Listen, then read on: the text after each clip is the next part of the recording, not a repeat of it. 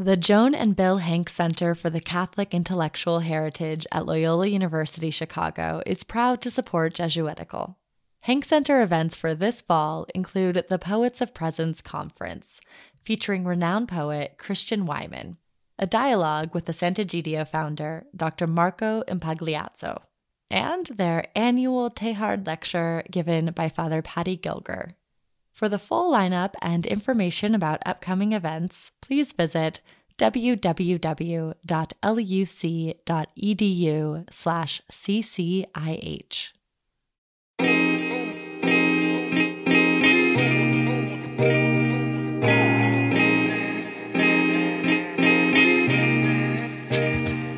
Hello and welcome to Jesuitical, a podcast from America Media for saints and sinners. You can join us every week for honest conversations about the Catholic Church and our world today.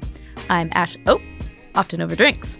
I'm Ashley McKinless, and I'm joined by Zac Davis. You almost have the new tagline down perfect. So close. So close. Forgot the most important part. I know. part, often though. over drinks. I know. It's good to be with you. Uh, I'm thrilled. It's Wednesday, otherwise known as uh, New Bleachers Music Wednesday. Yeah, I saw that, but I have not had a chance to listen to it. Well, Was it good? Happy happy release day to all who celebrate. Um, it's great. Not as great as this episode we have though. Yes, we are talking to Richard Slizeski. He's the Senior Vice President for Mission at Catholic Charities Brooklyn and Queens.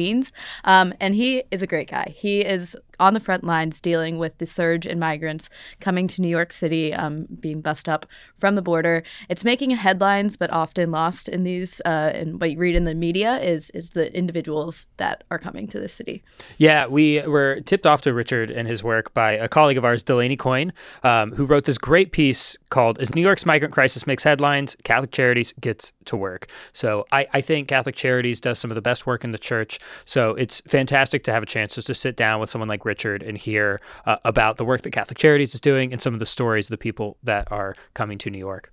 Yeah, and then in Signs of the Times, we're going to talk about um, revelations about uh, what Pope Pius XII knew during the Holocaust and uh, Pope Francis's recent conversation with Bill Clinton. Uh, but first, what are we drinking, Zac? So our guest this week, Richard, he suggested um, a dark beer, um, and we had. I figured Guinness would be This good, being America, we ha- we had that on hand. We had some Guinness on hand. Um, it's out of a bottle, which and you're just coming back from Ireland, so right you're a a Guinness of. snob I right am. now. yeah, I even went to the Guinness little museum factory place uh, and got certified on how to pour Guinness. Oh so, wow! I did notice you pouring these very carefully. I mean, this doesn't even matter. It's coming out the bottle. It's not the same, but it's good enough. So, cheers. Cheers.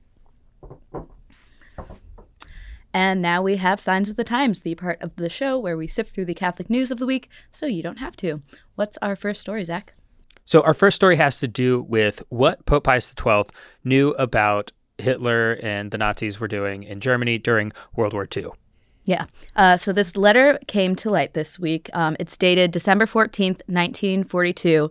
Um, and it's from a prominent uh, German Jesuit who was in Germany and part of the Catholic uh, resistance to to the Nazis and Hitler. And he wrote to a close aide of Pope Pius the Twelfth, describing the situation specifically in Poland, where the Nazis had invaded and begun their extermination campaign against the Jews. Uh, so he he let the Pope know. He talked about the Auschwitz death camp and the murder of up to six thousand Poles and Jews per day in ovens. There's been a long ranging debate about what Pius knew about this, and so this is kind of the first definitive proof that he, or at least someone very close to him and high up at the Vatican, did know about um, um, the death camps and the murder of Jews. Yeah. So, like you mentioned, it's not confirmed that Pius read this letter, but it, it's since this is one of his top aides, it, it one would reason to believe that he did. And um, and Pius, as you mentioned, has been a controversial figure um, for Catholics and Jews and for historians. Um, in in 2019, Pope Francis uh, made public uh, this massive amount of documents in the Vatican secret archives related to uh, Pius XII's papacy. Um, and really, the like, I guess the frame of the debate is that people know that there were a lot of Catholics that did a lot of good, uh, especially trying to help Jews escape and uh, hiding uh, persecution and murder from Hitler. But Pius also was not very outspoken publicly in condemning Hitler and Germany's actions. Sort of, he just alluded vaguely to genocide that was happening, and so people critique him for that, for not being more forcefully against uh, Hitler's regime. Yeah, and then so what defenders of Pius, who actually he was he's on the path to canonization, but it's kind of stalled out as we unearth these archives and and get a fuller picture of his papacy. But his defenders, you know, note that well, one that um, churches in Rome did shelter uh, thousands of Jews. We actually learned recently um, we had a document that confirmed the names of more than 3,000 of the Jews that were saved by being housed in religious houses and churches um, throughout Rome. And presumably that happened if not at Pius's order, with with his permission. And then also his defenders note that if the Pope did speak out, it, it's possible that one those Jews that were in the safety of the churches in Rome would be put at there would be reprisals. The not the Nazis would go after them, but also just reprisals in general uh, against both Jews and Catholics uh, in occupied territories. And I don't want to draw comparisons between what's happening now and the Holocaust, but popes generally try to work behind the scenes diplomatically, and sometimes speaking out can jeopardize those efforts. Yeah, I think that's that's right. Um, popes have been watched sort of for millennia, just looking at you know what are their public actions, what are their public words. Um, it's tough though. I mean, I I guess most people say like if you if you knew about what was happening in the Holocaust and you didn't say something, that's a pretty basic moral test. And if a position with such moral authority, such as the papacy, fails that test, that it's really a, a damning revelation. It, it's a damning one for the church. It's painful for Jews to hear this week. We're we're still learning more and more uh, about what Pius XII knew and what he did. So this is certainly going to be an ongoing story that will continue to follow at America. What's our next story, Ashley? Yeah, so this week Pope Francis chatted with a fellow world leader, uh, former President Bill Clinton. Um, it was an event put on by the Clinton Global Initiative in New York, so it was a live stream remote conversation. Uh, but they touched on some of the urgent global issues of the day, including climate change, uh, refugees, and, and, conflict zones. Yeah, so Pope Francis sort of made sure to bring up um, the need for peace and working together, especially in the face of war that we're seeing. He mentioned, you know, the piecemeal World War III that's being fought around the world. Um, also alluded to the war in Ukraine. Um, but on the environment specifically, this is, I, I, think, where Francis spent the majority of his remarks. He stated that, quote, it's time to work together to stop the ecological catastrophe before it's too late. Um, and he also repeated uh, some news that had been broken over the summer, which is that Pope Francis is planning to publish a new edition of Laudato Si uh, very soon. Yeah, so Laudato Si, uh, the original one, was published in 2015, and it was actually published ahead of big climate meetings, and it was seen as a pretty like influential intervention by the Pope and really putting the Church's uh, stamp on climate change as like an issue that we are called as Catholics to work to to solve. Um, and the second one, Laudato Si 2.0, we don't actually know what it's going to be called yet, um, but it's coming out on the feast of St. Francis Assisi, October 4th. So we will certainly bring that news to you when it's out. Yeah, absolutely. I remember I just started at America magazine when uh, Laudato Si came out. And so it, it, looms very large in, in my mind and memory um, as a Catholic journalist. But this really, it made a big splash when it came out. And I, I had never seen any super well articulated Catholic social teaching on mm-hmm. climate change or caring for the environment. And so Francis is really uh, hoping to develop that even more as the situation has become more and more urgent. So uh, stay tuned. We will bring you news and analysis of that new version of Laudato Si when it comes out. And now stick around for our conversation with Richard Slizeski.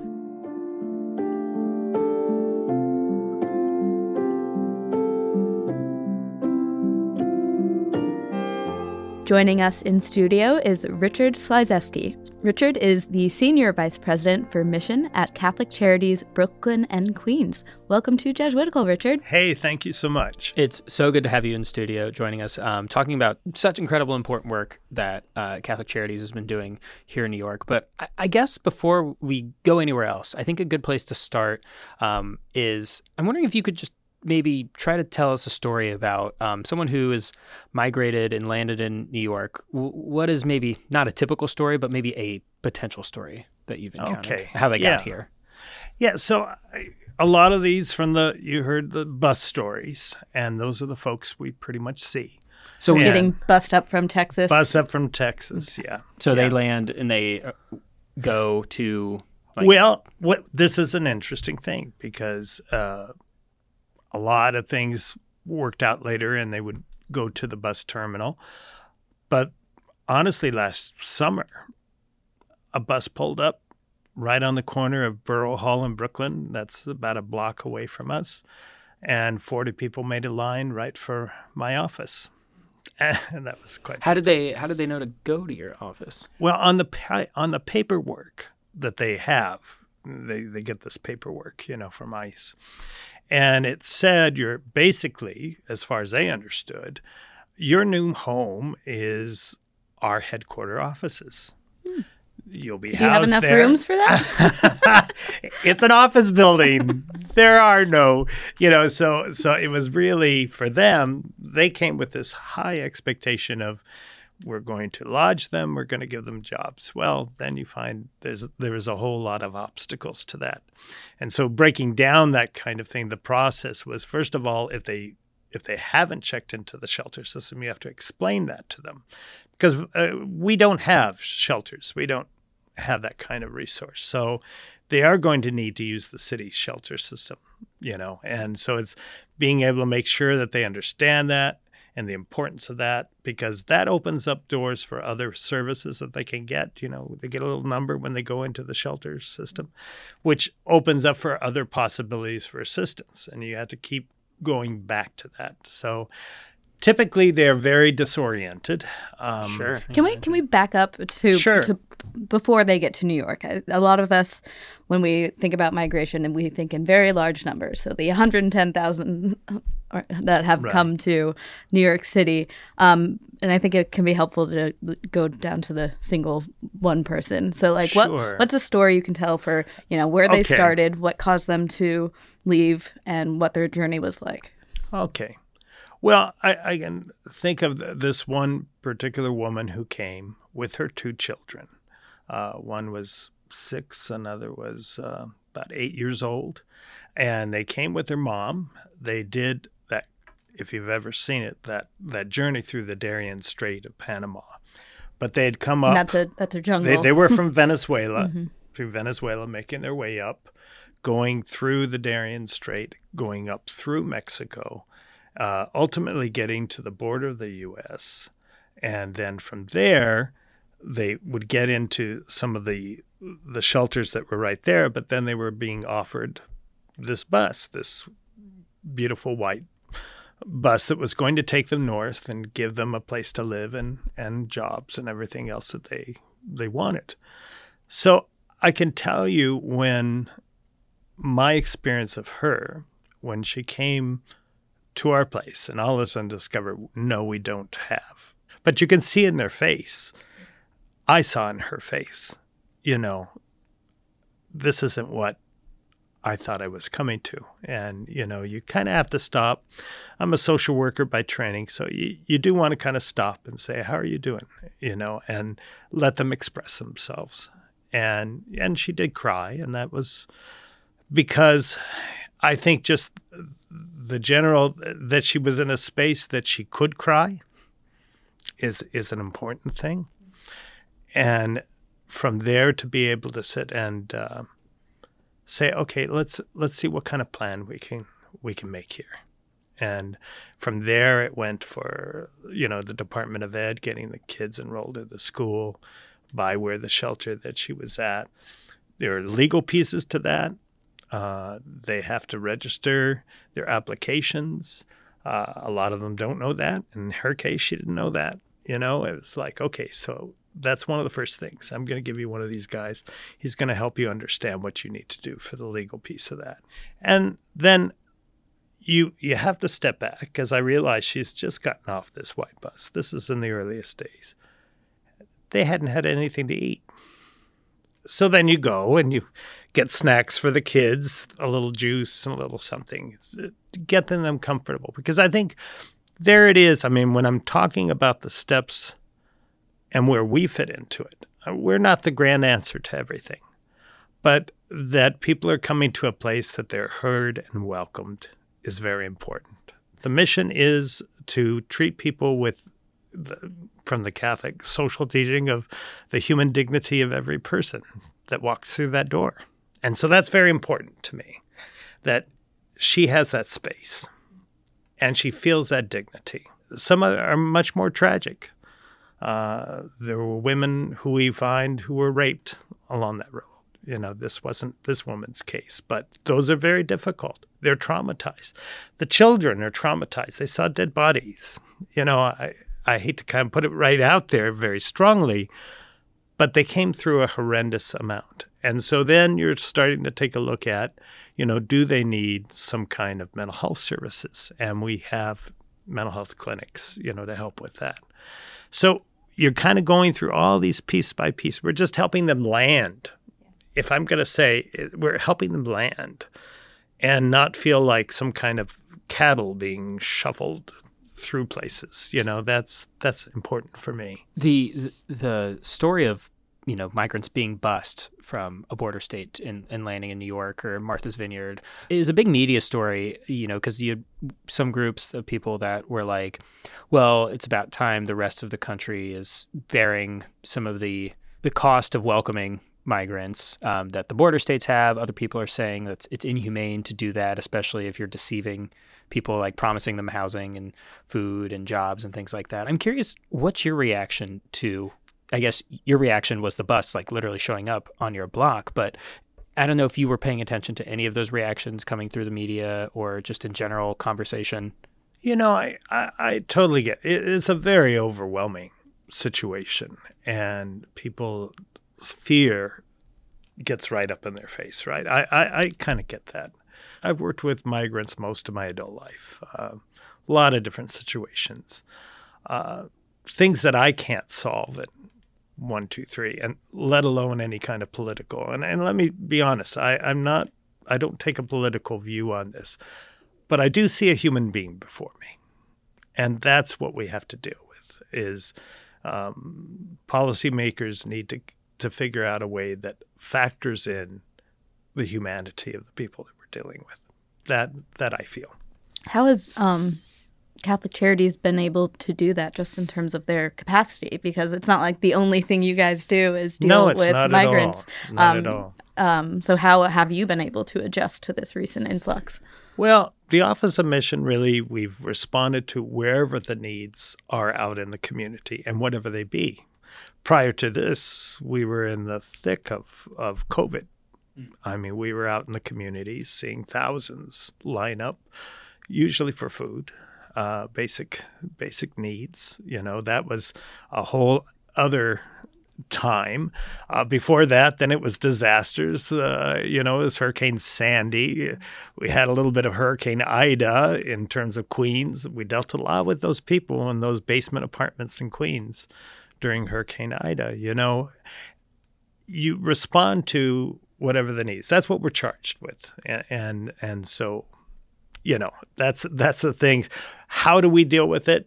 Uh, you have to have very flexible job descriptions. Mm. or as needed. Do you have to put on that that that job description thing you know at the very end they Other said, duties as assigned. other duties as assigned. Boy that becomes a big one because sometimes it's like you know uh, you know and even myself i if i get back to something for me um, because I, I run the department, but I've I've always felt, you know, I can't ask someone to do something I'm not willing to do myself.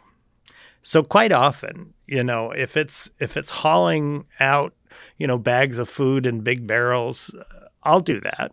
I mean, that's that's that's part of being it, and and I think it does help a sense of teamwork. That's what I try to build with with it. Is we're in this together, and we'll figure it out together. I think what helped me before coming to Catholic Charities, I worked almost 20 years uh, as a social minister in a parish. I was used to shoestring budgets. We never had any money. That was basically the bottom line. You make it work. Uh, usually, it's your human power. That's that's where you've got your. You you get people who sign on with you and say this is important, and I want to help you do that, and that's what we do. want to get to some of these issues that migrants face when they they get here. You've alluded to some, um, particularly around housing. As I understand it, there's also this like complicated bureaucracy that they're caught in around being able to uh, even try to work or support themselves. Yeah. Could you could you explain a little bit about that? Well, first of all, they need to do their application for asylum. I'm talking about asylum seekers. We could go a lot of different directions, but if I'm looking at that particular group, And just quick, is that where most of like the most, most recent of these, most of the recent are, applying for are asylum? asylum seekers. Got it. For this particular group, they need that. Uh, they need to make that application. From the application, when it's accepted, is I believe it's 150 days, something like that. So You apply, count the number and of then things. Uh, 150 days. you have to just exist without working. you working. have to exist without working and and so it's a very difficult position and particularly if you're looking at this mom that i'm talking about with two kids it it puts them in a very difficult situation you've heard people talk about i and I, I won't I promised myself I wouldn't get into policy things because that's not my expert area of expertise but I, I could certainly say giving a temporary work uh, you know, work authorization would help a lot of things. But you know, what can I say? I What don't know. what benefits are they eligible for it for that for those months? mostly around, mostly around the children. Okay, Mostly around the children. so, food for- stamps. Yeah, yeah. So so basically, in New York, a big piece is you still have to have that identification. So going for the New York ID is a very big thing for us where we live. You know, get that New York ID, which gives you actually that with with that you can go forward and you can look for the food stamps. You can look for uh, a lot of other things too. You know that can be of of help to a family. But you're kind of steering them in that direction because there's no reason you can imagine with those kinds of, oh, well, I get to New York and I better get myself a New York ID. It's not in their heads. Right. I moved to And- New York ten years ago, and I still have a Virginia license. yeah. well, you know, so that's it. I mean, yeah, y- you help them and guide them in in ways of of navigating really in a way that's that's part of what we do. Um, But I, there, it seems, to my understanding, they're they're faced with this almost impossible choice where you get here and Right. your choices are apply for asylum, not be able to work for a long period of time, and then your choices: do I do underground work, Yeah. um, off the books work? Um, it, it- that puts me at risk for Sure it does. deportation, right? sure. but it helps me feed my family. Or I try to navigate with at good-hearted people like yourself um, who help me navigate the systems that might give me enough to support my family through this time period. And you backing up, some people might say, I'm not going to apply for asylum because I just need to get here and get on the ground, and I'm just going to exist in the undocumented category. Which, Yeah. and then you know, you, I don't know, you're sort of damned if you do, damned if you don't. It seems like Right, right. It's none of those are, are easy decisions, and they're very real decisions that people have to make along the way. I think people need hope. In the end, we have to have some hope, right? In terms of this, uh, one of the things looking at helping people prepare for the workplace, like so, we do OSHA trainings. We did. I counted up about 700 people went through and did OSHA trainings that approach them with that that's a, that's about safety in the workplace and so mm-hmm. forth. Well, when they get ready to work, if you have an OSHA card and you've taken that particular class, that makes you stand out a little bit more than someone who doesn't have that card. And that you can get you into a construction jobs. That can and- get you into construction job. It can get you into just a, a number of things, basically, even in terms of home care and things. So we even do, and we've even do, done some uh, home care uh, classes. How do we do that? It can only work when I know different people who are in that field who are willing to ri- drastically cut the costs. Because if I were just me going for an OSHA card certification, it would cost about six or seven hundred dollars. I don't have six or seven hundred dollars to to base on seven hundred. Figure out the numbers. I don't have that kind of money. But if I get a class of people, you know, together and I have some people of very good will who do that kind of who are licensed to do OSHA training and they're willing to basically do it for very little to no cost, then we can then we can deal you know, and we can get people in line. This is one thing I've picked up very strongly in other places, but particularly with this population. They're here to work. You know, uh, sometimes you hear that, wow, they're just coming to get on welfare or something like that. And that has not been my experience of who these folks are.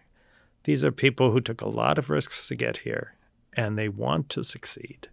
And, uh, you know, I would hope that we would find ways and avenues to do that. Speaking of, of giving hope, maybe you could tell a story of someone who's gone through um, the services that you provide and is, you know, on the other side, employed. uh, well, we're just starting now mm. to get those people who now can have that work authorization. Mind you, yeah, it, it, it takes a, a, long time to get some of these folks. So one of them actually, he he did. Um, I think he was on for America Magazine. He spoke. He was one of our guys who went came from Venezuela, did an OSHA tr- class training. Now he's helping out this professor for the OSHA, being part of working with that, and you know he's getting his life together in a very good way, and I think will be very strong in terms of of getting getting along there. Is there any hesitation that you see in wanting to be a part of the system? Because I imagine, you know, there's got to be this fear that's like, oh, if I am known to right. the authorities, sure, then you know I'm also at risk for you know if the political winds change and sure. all of a sudden I don't have access. Do you encounter any like hesitancy or? I, absolutely, and I think in general, when you're starting to ask for personal information of them, you know, that's a very tricky thing. You know, I think it's helpful from our position as Catholic charities. Uh, uh, most of our places where they encounter, we have a downtown office, but my Queens is is in a basement of a church. Uh, we operate out of a lot of basements and churches, and they feel more comfortable there. You know, it it feels like a place that they can can it really makes a difference for them, you know. And and I don't I don't think our job is to try to uh, be another uh, HRA office. If that's we might as well shut up our business if that's what we're about, just pushing paper. I don't mean they just push papers, but I'm just saying that if it's a very office kind of cold feel to it, then we're not really being true to who we are and what we're trying we to being do. Catholic charities, right? Catholic charities, yes. That uh, that there is a significant difference in in what we're trying to do, uh, and it has a lot to do with how we engage with people and how we walk with people that accompany that wonderful Jesuit term, accompany people. You know.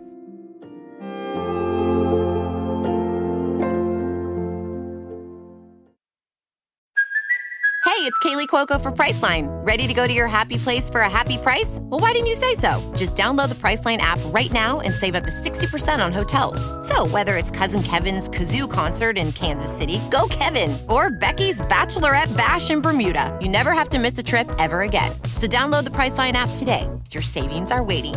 Go to your happy place for a happy price. Go to your happy price, Priceline.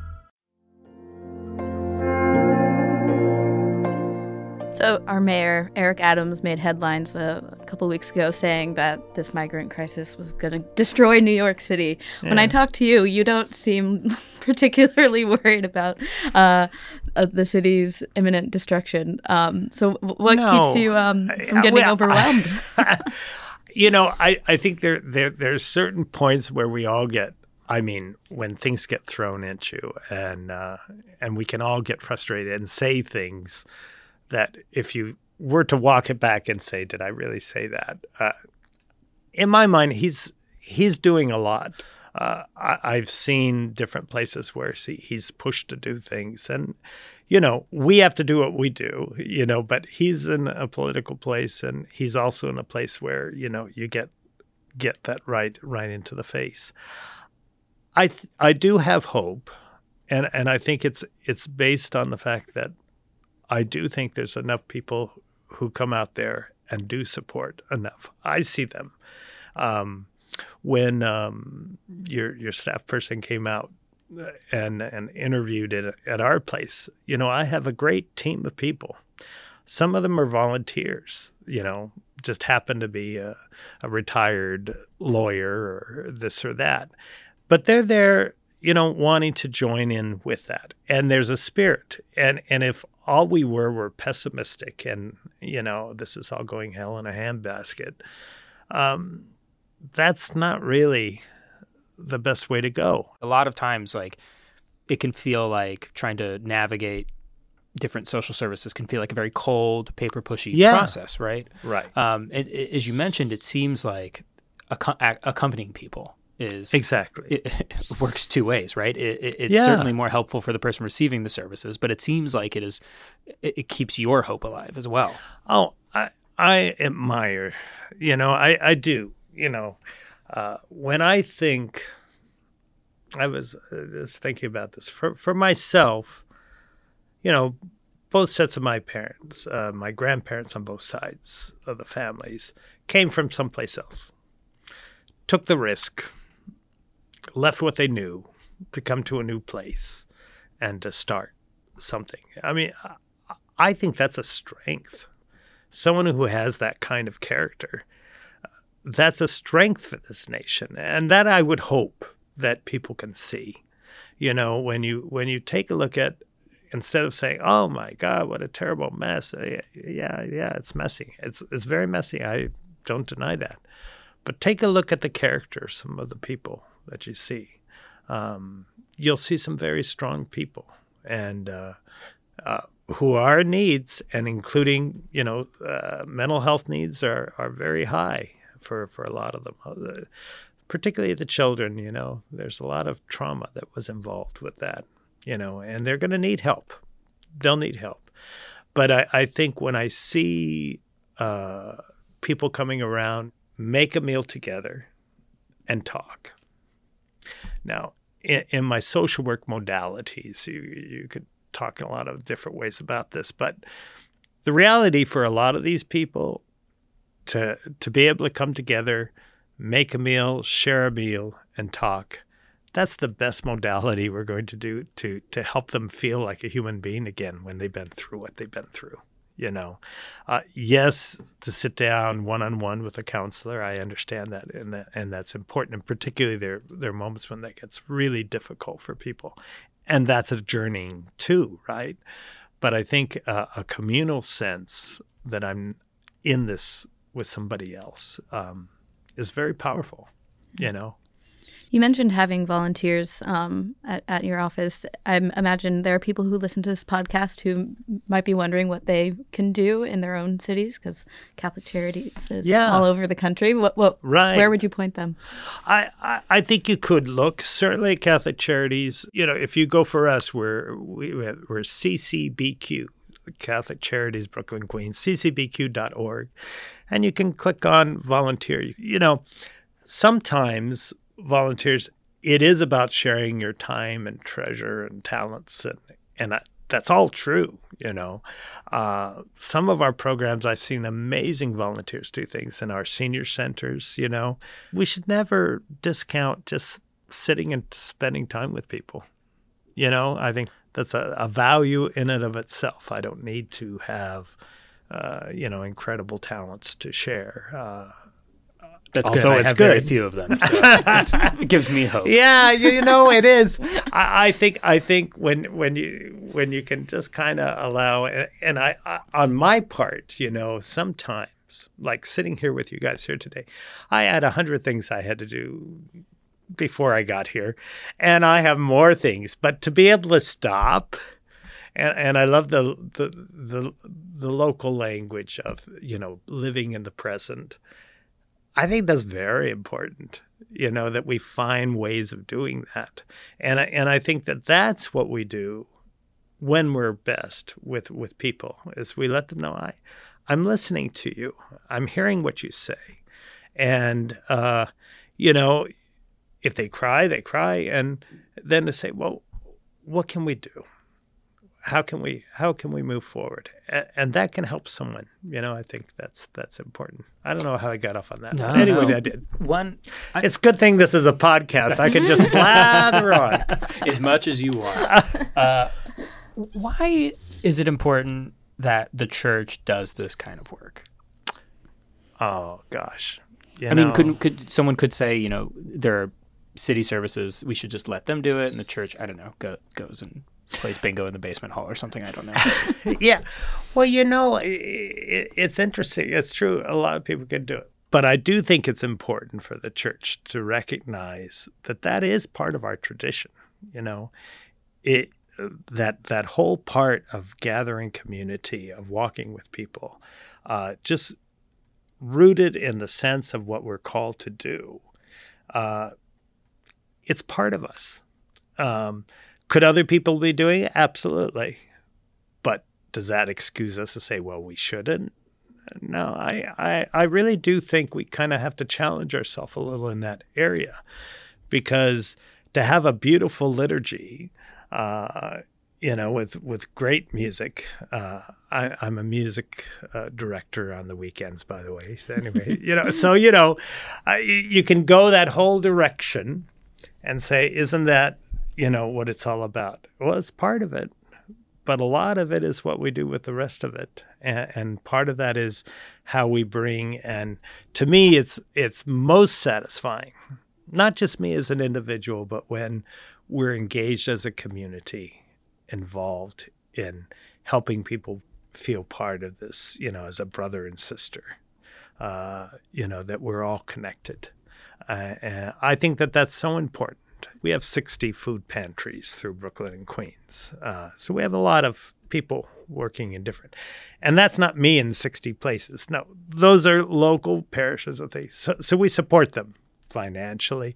And, but we also had a gathering and I can tell you what a joy that was to see people share their experiences because we call them, you know, what have been some of you, you know, what have been some good experience that you had? And how many of them, I'm talking about your food pantry people, who said, you know, no one ever asks us that. Hmm. You know, it's like uh, everyone else gets a play, but you know, it's like we say, "Oh yeah, there's a food pantry uh, mm. somewhere over there on the side." Yeah. well, to me, this is very much at the heart of of what the community should be about. You know, uh, some see it. Yes, you give your donation, you make it happen, and that's all very important. But you know, these people who take their time to really help other people out. Usually, there's a good there's a there's something very positive from a faith perspective in that that they, that they're bringing into it. It's exactly why I asked you the question. Oh, oh, good. and we want to thank you for taking your time to come here because oh, we, we do know you. you. have a lot on your plate. Um, but before we let you go, we do have one final question that we ask all of our guests, and that's if you could canonize one person, uh, living or dead, Catholic or not, fictional or real, who would it be and why? You know, I'm thinking of a person. Uh, let me just from a personal point of view. She inspired me to do what I do. She was one of those perished little ladies who was always reaching out. I would say she's a saint beyond because as an awkward teenager, she didn't care. But she always went and was looking for things in the person. And sometimes she would embarrass me because, you know, she would bring me uh, like books or poetry. She was actually quite well read, but but she always ran like the food pantry. She always did things for people, but she read people and she read me. You know, I thought, who am I? You know, she did. And someone like that, I love to see people who not famous names, but people who are in their community and they're looking around. And so Sophie is her name. I'll, I'll give Saint you a name. Sophie. Sophie. Saint Sophie. Patron of the little church ladies. Uh, the little church ladies. I, I, think they're wonderful. Amen. Yeah. Well, Richard, okay. I'm so proud of the work that Catholic Charities does. Not that this matters or it's why you do it or, or anything, but uh, it makes me proud to be a Catholic. Um, and I think uh, I wish more people knew about the work that you're doing. So uh, thank you so much for all the work you do and all the work that everyone at Catholic Charities is doing. And thank you for spending your time with us today. And thank you because you gave me this opportunity to say a little bit and and uh, let people know a little bit more. Awesome. So that's great. Thanks so much, Richard. Thank you. It's quiet, oh so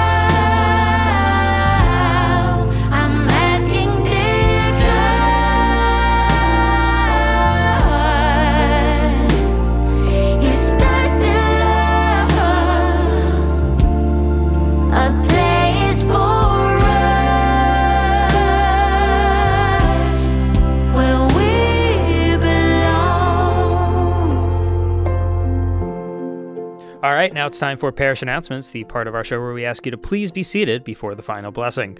Uh, so, first off, we want to thank our new Patreon supporters. Uh, thank you so much to Fran and to James Krogan. Uh, thank you so much for supporting the show. They were entered into a drawing for a signed book from Father James Martin. You may have heard our first episode uh, talking about his new book, Come Forth, about the raising of Lazarus. So, if you, we originally said that today Wednesday, September 20th was the deadline to be entered into this raffle. We're going to extend that uh, just a little bit longer. So if you're listening to this on Friday, you've got until Monday, the 25th. So you've got a long weekend. So sign up over that weekend. And we're going to do that drawing uh, Monday morning. So if you'd like to be entered into that drawing, if you'd like to support Jesuitical, please visit patreon.com slash America Media. And as you probably know, the Synod on Synodality is quickly approaching. Or maybe you don't know. So now you do.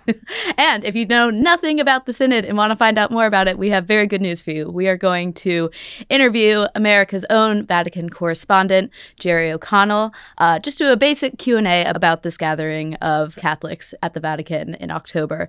Um, Jerry is has gone to I think every synod since 1980, so he really knows his stuff. And he says this one's going to be unlike any other. It's he he is really high on the fact that this is going to be a really big deal. So um, someone who really knows their stuff. We learn a lot every time we talk to him. We would like to extend that opportunity to you. So if you'd like to put some questions to Jerry O'Connell yourself, please just send us an email jesuitical at americamedia.org. You can DM us on Twitter. You can also uh, post on our Patreon page. You can message us there. We're going to be collecting questions for the next couple of weeks, and then once the synod gets going, we're looking to uh, publish something like this. So stay tuned. We've got some other really exciting announcements about um, our coverage for the synod. So stay tuned. And now we have As One Friend Speaks to Another, the part of our show where we talk about where we're finding God in our lives this week. What do you have, Zac?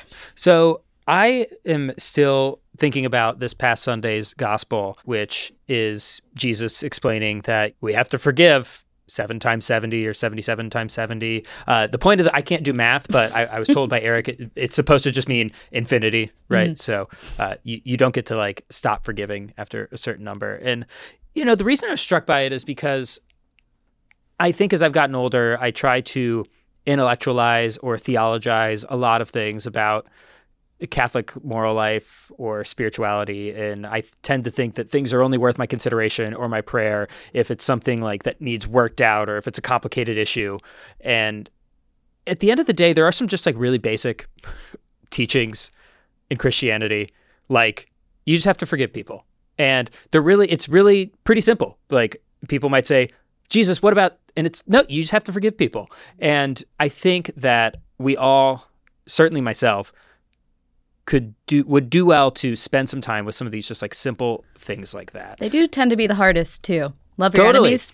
yeah, love your enemies, forgive people. I mean, it's like stuff that like sounds rote and like you've heard it a million times, Yeah. but it doesn't really get any easier with each generation, I don't think. Yeah, and I I guess I think forgiveness is a little more complicated just because there you know there are situations where um where you know maybe abuse is happening and there is an ongoing threat of harm and telling someone telling a wife that's being abused by her husband, "Oh, well, you have to forgive him," and making her feel like she can't escape that situation and be a good Christian um is, is dangerous and I think has been done in the past. So just wanted to like throw that little yeah, for wrench sure. in it. Oh, for Um, sure. And I don't think that's. I mean, I'm certainly not talking about situations like that.